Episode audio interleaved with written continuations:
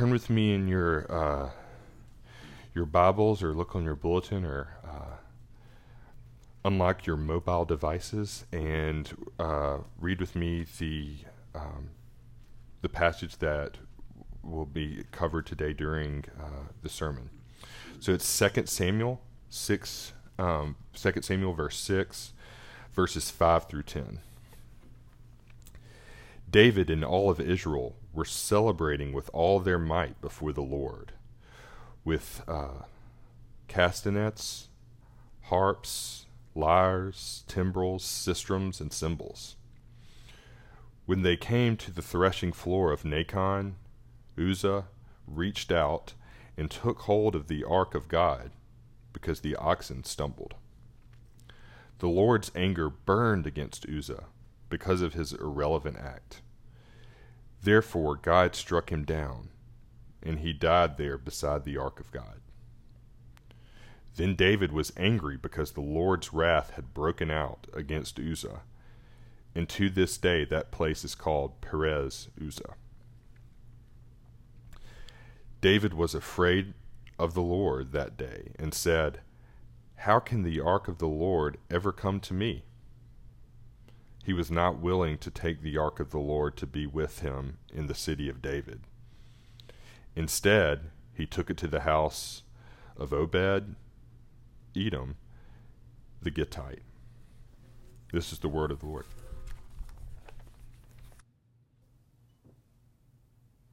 When I was in uh, college, I was involved in a Bible study where I remember one of the men in it was first. He was first on the list to receive a liver transplant. Memphis at that time was sort of a world leader in liver transplants, and this man was first on the list to get one. And by the time he came to our Bible study, his skin had just turned a, a sickening yellow.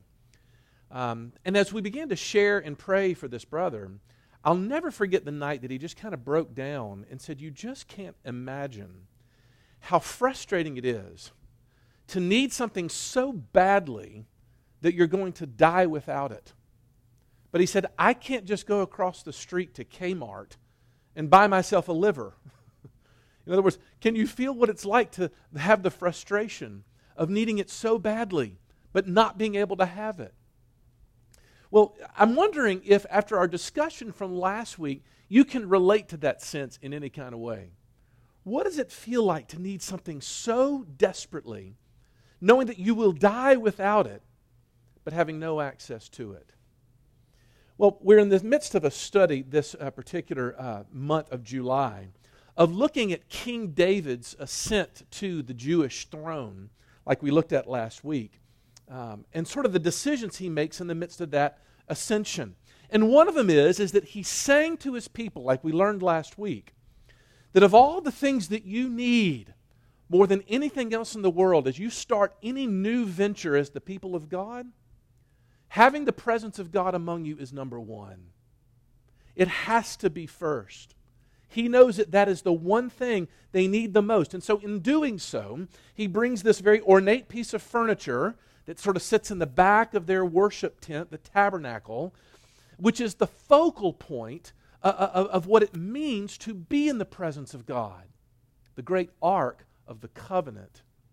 Now, look, one of the things that I tried to stress to you last week that I'll say again this week what David wants is holy. It is objectively good for David to long to have the presence of God in his midst. But what happens next is so counterintuitive. Uh, it's so shocking that my guess is it'll be borderline scandalous to anybody that you let hear this story, like it's really in the Bible. But before we get to what happens, I want you to remember that we're trying to see ourselves as a church in this story. Because we too are about to enter, a, enter into a building where we hope to meet the presence of God there. Fellowship with God being the essence of Christianity. I mean, who would doubt that what brought them into the fellowship of God's people was a sense of wanting and longing to know God? But look, there's an essential message that I want you to sort of get from today's study, and that is this wanting the presence of God is not enough. The way that I approach Him is everything. And that path that he has established is non negotiable. In other words, if, I, if a person cannot relate in some sense to the way that this story goes, then there need to be some hard questions asked about some of the first foundational truths of the gospel. So, with that set up, let's dive into it. I'll look at three things. What is it that happened? Secondly, why did it happen? And thirdly, what can we learn from it? First of all, what happened? Well, stated simply, there's a problem with the presence of God. Remember what we talked about last week? There's a parade going on. There's celebration, there's singing, there's dancing. There's a brand new cart that got constructed. The ark, for some time, had been in the uh, uh, uh, house of a guy named Abinadab, who has two sons, Uzzah and Ahio. And the two of them were privileged enough to be the ones that were going to walk alongside the ark and this brand new cart that David made to see it on up the way. So apparently, you don't steer an ox cart, you walk beside it and sort of guide it as it goes. Well, as I would think would be very natural and a very common thing to happen, either the ox lurch or maybe they hit a pothole or something, I don't know, but the ark teeters. And of course, it's, and it's about to fall. Well, no worries. That's why we've got Uzzah standing right there beside the ark, so it wouldn't do that. So he reaches out his hand to steady the ark, and in a moment, he's struck dead. and then, of course, the hammer falls in verse 7. And the anger of the Lord was kindled against Uzzah, and God struck him down there because of his error, and he died there beside the ark of God. Everyone knew that it was God who had done that. Can you imagine that scene for a moment? I mean, David and the whole house of Israel had been celebrating at this moment. But can you imagine the shrieks the screams, the sort of slow sort of backing away from that particular thing? Now, look, if there's ever a time to ask the Bible, what in the world just happened? This is one of them. what in the world? How do you understand even a story about this? And I want to answer that question. But I also want to make a bet that you're not going to like the answer. Because what we find out as we dig into the details of this is that when God gave the instructions to Moses for how to build the Ark of the Covenant, he gave very specific instructions about how it was to be moved. First of all, there were these rings on the side of the ark that were supposed to have poles through them. You were only supposed to carry them using the rings and the poles. We also know that there was only a very certain tribe of Israel's nation that was meant to ever carry the ark, and those were the Levites, right? And before they did so, they had to have these days long uh, ceremonies of consecration and purification before they ever did so. And, and, and, of course, they were only to carry them on their shoulders. There was no provision whatsoever for ever touching that thing. Okay, so here's why Uzzah died because they had broken all the rules. The new cart was never demanded. You were never supposed to touch it. There were no Levites. David and Uzzah had broken all the rules. How does that sit with you? Look, you need to understand that when people outside of the Christian faith read this story, they hate these kinds of stories. If there's anything we have got to get rid of in our day, it is this kind of God this vengeful, sort of punishment driven God, who, quite frankly, is one thing, but in stories like this, this is just capriciousness. How in the world would God ever sort of be so upset as to kill someone, pronounce the death penalty for this harmless little instinct that this poor guy did? Hey, look, I- am trying to encourage you not to be too hard on your non Christian friends when they read this story, because what happened here is hard. And as it turns out, it was very necessary to drive a very important point home about what it means when you invite the presence of God into your midst. Which ought to lead us to a question. That's my second point. Why in the world did this happen? Because you should be asking, okay, Les, well, what possibly could the point be that God is making? But I do think it's time for us to sort of take a moment and, and begin to grapple with why God lists these very tedious little rules that He does throughout the Old Testament. If you really want to get a bellyful, just take those first three books of the Old Testament and you'll see that there are these things that seem so foreign to our freedom loving Western minds. But consider for a moment that it may be that all of these rules, these pieces of furniture, the, the tabernacle, what if they were preaching a message? What if they were saying something? And what I want to submit to you this morning is that they were saying is this Your sin is serious, and it separates you from me. That's the message. All through the Old Testament, God is saying, Your sins are serious. My, my holiness and your sin can never dwell together in the same place at the same time. And there is no amount of religious effort it doesn't matter the parade that you put together. It doesn't matter how new the cart is that you just made. There's no amount of sort of religious activity in which you can engage that you can ever hope to sort of deal with this problem. Nothing. Christianity teaches that there is a chasm between God and human beings, and that there is nothing that we can do to bridge that. And if I can maybe overly dramatized the point. I think what God is saying here in this passage is it's not just that you can't cross that chasm, I can't cross this chasm. God is saying, as it were, oh, you know, uh, he, he's looking at our sin and saying, I can't just look at it and say, well, you know, it seems as if you're trying awfully hard, so you know what? Let's let bygones be bygones and we'll just forget it for now. That is most people's version of Christianity in their heads. Is that God finally was like, well, okay, I guess if you ask nicely, that somehow that regains us that, that access back into Him. But God is saying, look, please understand something. That when an offense against my holy character is committed, there's an offense that is out there in the universe.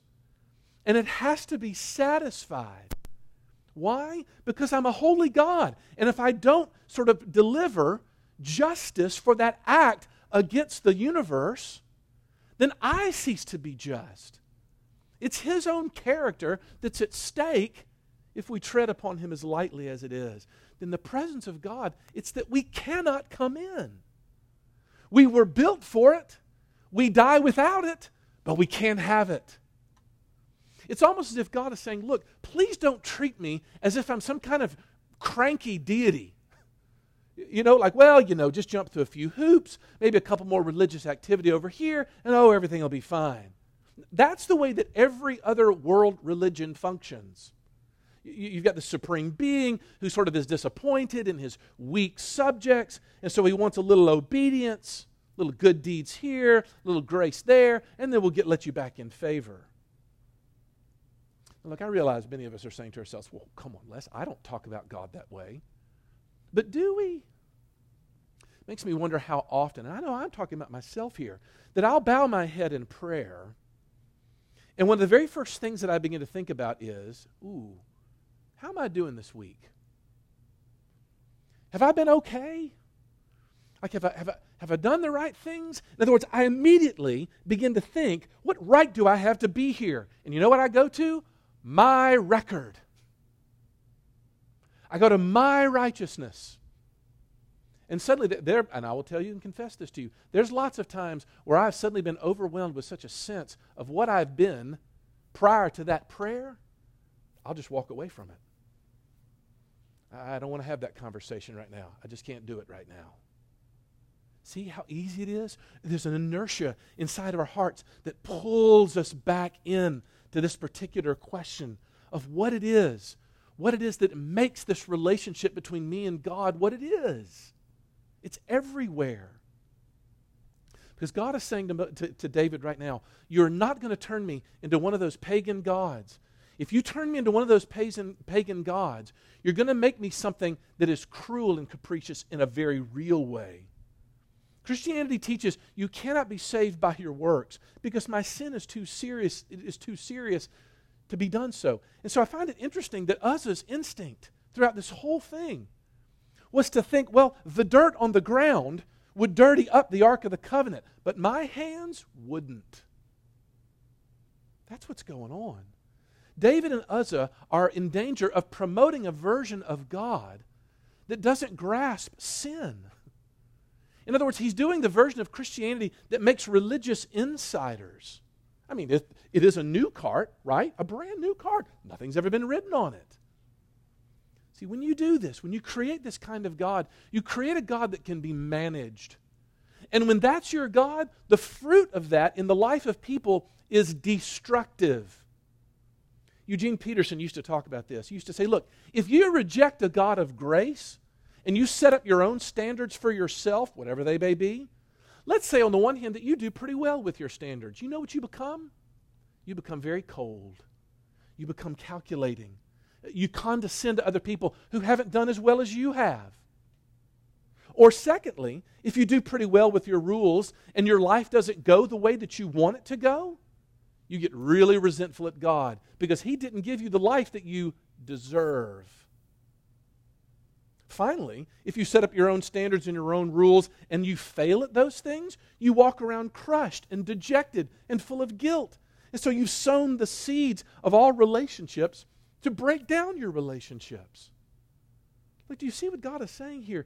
You will either worship a God of complete grace that requires you to admit your profound and bottomless need of Him, or you will fashion a religion on your own terms and become an agent of destruction yourself and erode the, the relationships you have around you, and the presence of God will have nothing of it.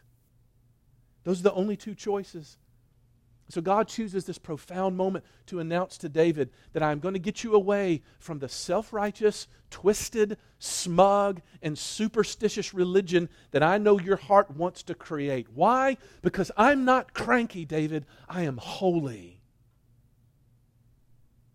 And that's different.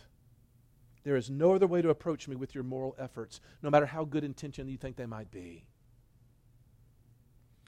So that's what happened, and that's why it happened. And my question then is like, what can we learn for it, learn from it? And I'll be honest with you, this is a bizarre story. But I think it's important for us to know how, how to think about this because we're about to move into this new building. Like, I still think there's something important for us to think about because, because for over 20 years, we have had, shall we say, the rather humble surroundings of, of this place here in this building to remind us that we're just not fancy when we go before God's presence. And I think we've taken a little bit of pride in it. I know that I have. But in about four weeks, we're going to be in a place that is decidedly fancy. What will that bring up inside of those people, inside of us people who have waited for this so long?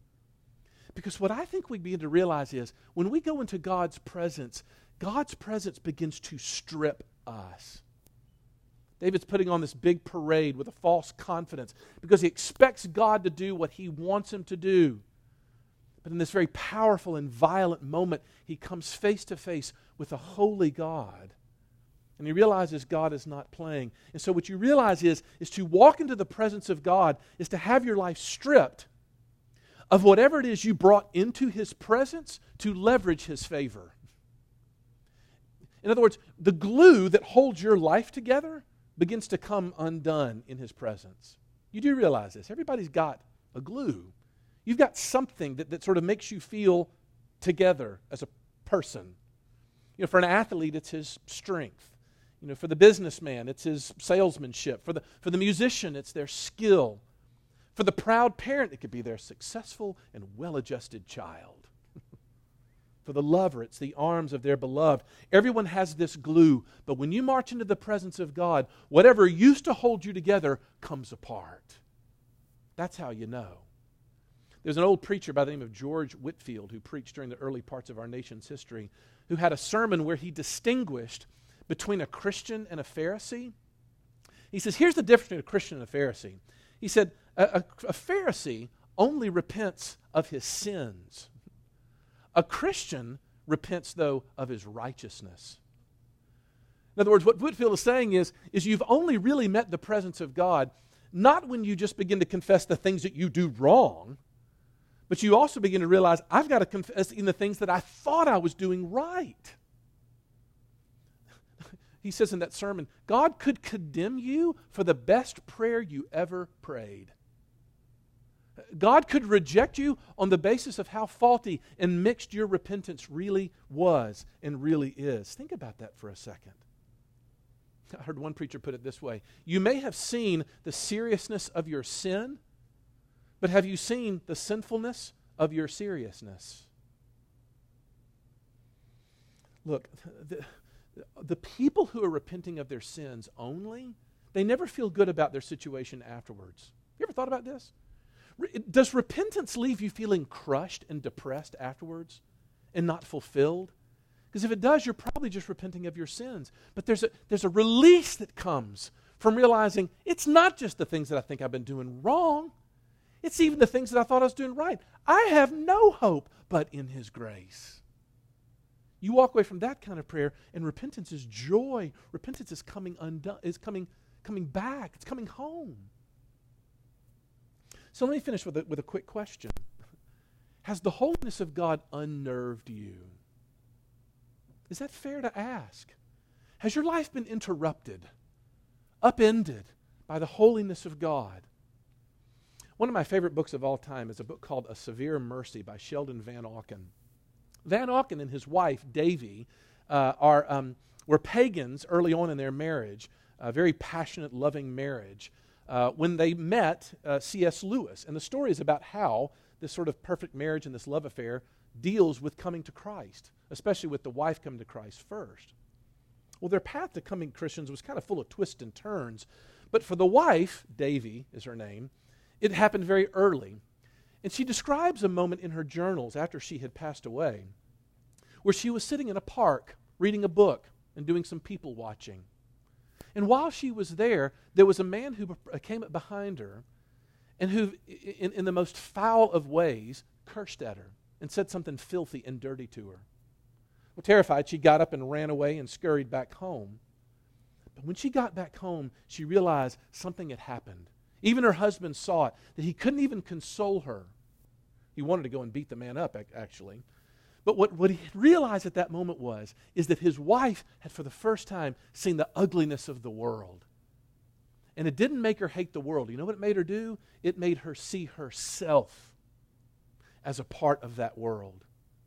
She wrote a poem that night in her journal that said this All the world fell away last night, leaving you, only you, and fright. Of course, her husband, Vanauken, was incredulous. How could this beautiful, almost perfect woman be a sinner? It was absurd to even think about. And as he said as much to her the next morning, she looked at him. She said, But you know what? I remember from a couple of weeks ago when we were talking to that military guy who had said at a moment that he was not going to return to church. He was waiting for the right day to return to church. And he was going to eventually go back and start, uh, start uh, uh, pursuing his relationship with God.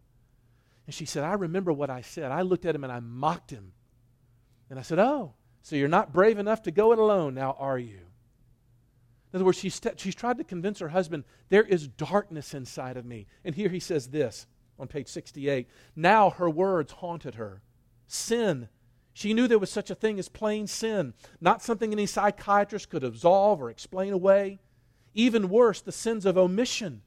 She quoted from some poet whose name she didn't know Oh, unattempted loveliness, oh, costly valor never won.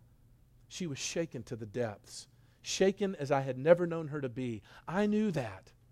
I knew it had been a huge and dreadful experience, but how could I understand? I who had never known the like. Isn't that fascinating? Her first encounter with sin wasn't just in the things that she had done, but it was in the good that she had the opportunity to do and didn't do. It was the sins of omission as much as sins of commission that led her into the presence of God saying, I have nothing. So I can end with this. I think that every Christian, it can't be denied, can report of a day when, when all the world fell away. And even when my best efforts, I realized, were tainted and I was left undone, disintegrated, panicked, fearful. And I realize that this is kind of a dark way to end this thing, but please come back next week, please. but as dark as the sermon sounds, is it possible that one of the reasons why my faith rests so lightly upon my heart is because I've tried to enter through a gate other than this one. Other than the one that God says, this is the only way. If you want to come into my presence, this is the only way. You got to meet it for real. And so it's a question for us. Has this happened to us as a body of people? Let's pray. Lord Jesus, we would confess that we indeed treaded lightly. I treaded lightly in coming into this place of worship, Father, in a place of longing for your presence. We just don't know. We don't fully grasp what we're asking for. We're invoking a presence, Father, that is fearful and smoking and burning in its holiness. And we need that. We need to know that. And only your word can draw it out of us. So, Father, in the horror of this story of what happened to poor Uzzah, would you call us back afresh in a fresh new way in repentance and humility, longing for you to reveal yourself in us in the way in which only you have ordained? Would you do that? For we ask it in Jesus' name. Amen.